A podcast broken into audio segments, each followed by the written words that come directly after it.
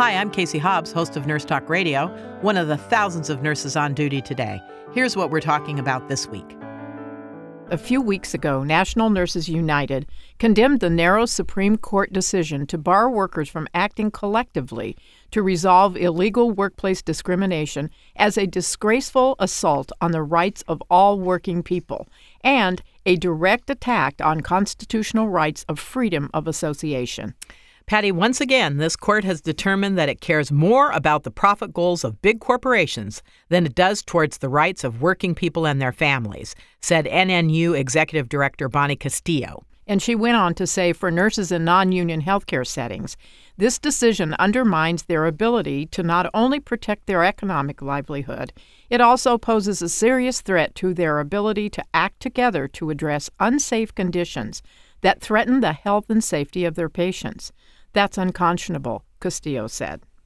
And if this court decision isn't bad enough, N N U warns that this ruling is likely a preview of what workers can expect in an upcoming ruling in an even more high-profile case, Janus versus A F S C M E, the American Federation of State, County, and Municipal Employees, that also threatens to roll back decades of union and workers' rights.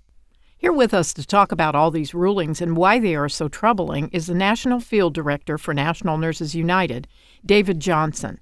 David, welcome to Nurse Talk. Thanks so much for being with us. Happy to be here. Thank you. So let's talk about the elephant in the room, David. This is an all-out assault on labor in this country. Why and how did we get here?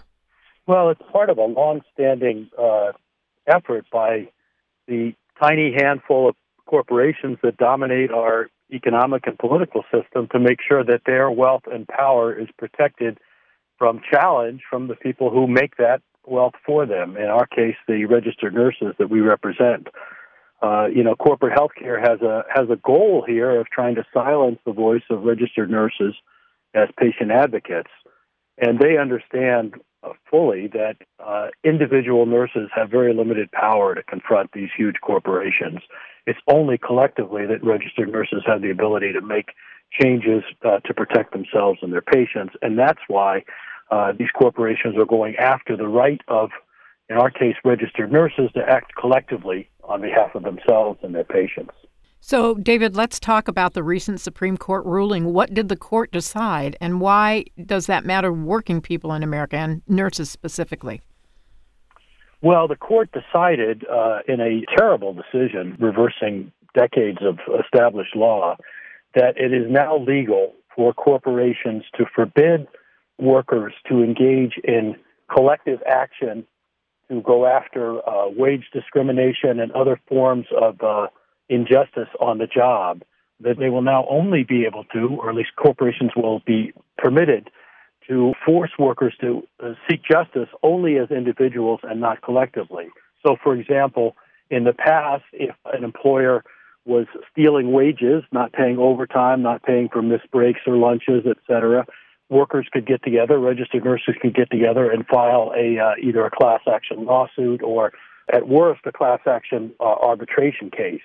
With this decision, corporations now have a free rein to bar any such collective actions and force individual registered nurses to go it alone to seek justice. So who's behind all this, and how the heck did this get passed? Well, there is a uh, a very well-developed corporate organization in this country where they uh, they come together. Probably the most well-known uh, body that does it is the American Legislative Exchange Council, which is a group of corporate lobbyists and Uh, legislators from around the country that get together. Corporate lobbyists write the laws, and politicians agree to introduce these laws. This ALEC uh, is part of the network that seeks out cases like this to put them before the Supreme Court.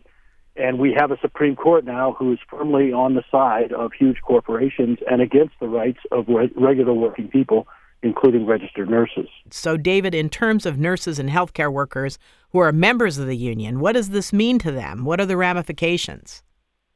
This decision is, again, it's part of a, uh, a series of decisions. We are very concerned that the next decision out, which could be issued any day now in the Janus versus AFSCME case that you mentioned in the introduction, which we are concerned could eliminate the right of all public sector workers, including nurses in America, to negotiate union shop provisions.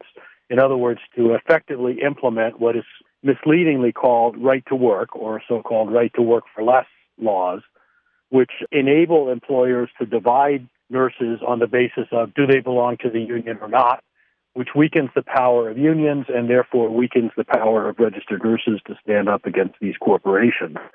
And as you said, the answer here has to be for nurses to join together.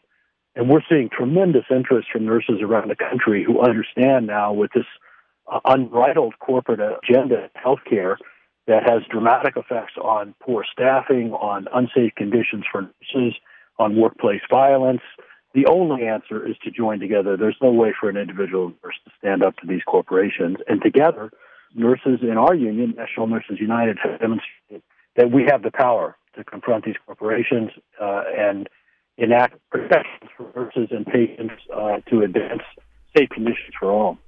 David, if if this Janus versus American Federation comes down the way we predict it will, how soon will that have an impact?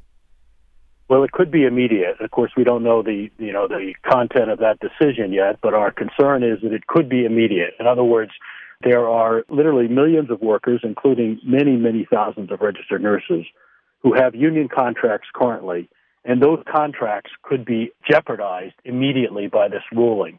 And one of the things that we anticipate coming out of this is these well-funded corporate lobbies uh, going after registered nurses with a propaganda campaign to urge them to leave their union.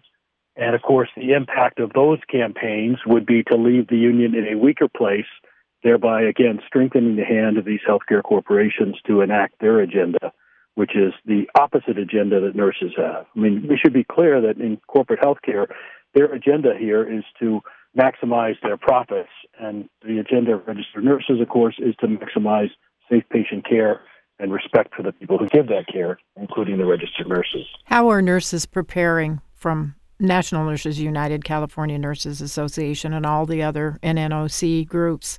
How can you prepare for that? Well, there's two things that we're doing uh, around the country. First of all, we're strengthening our internal organization in every union uh, hospital we represent. We represent one hundred fifty thousand nurses around the country, and in every one of our hospitals, uh, nurses are reaching out to their coworkers, finding new leaders. Uh, we have doubled the number of leaders that we have in our uh, hospitals. Uh, we have a very strong internal organization, and uh, we think that we will be able to withstand this attack.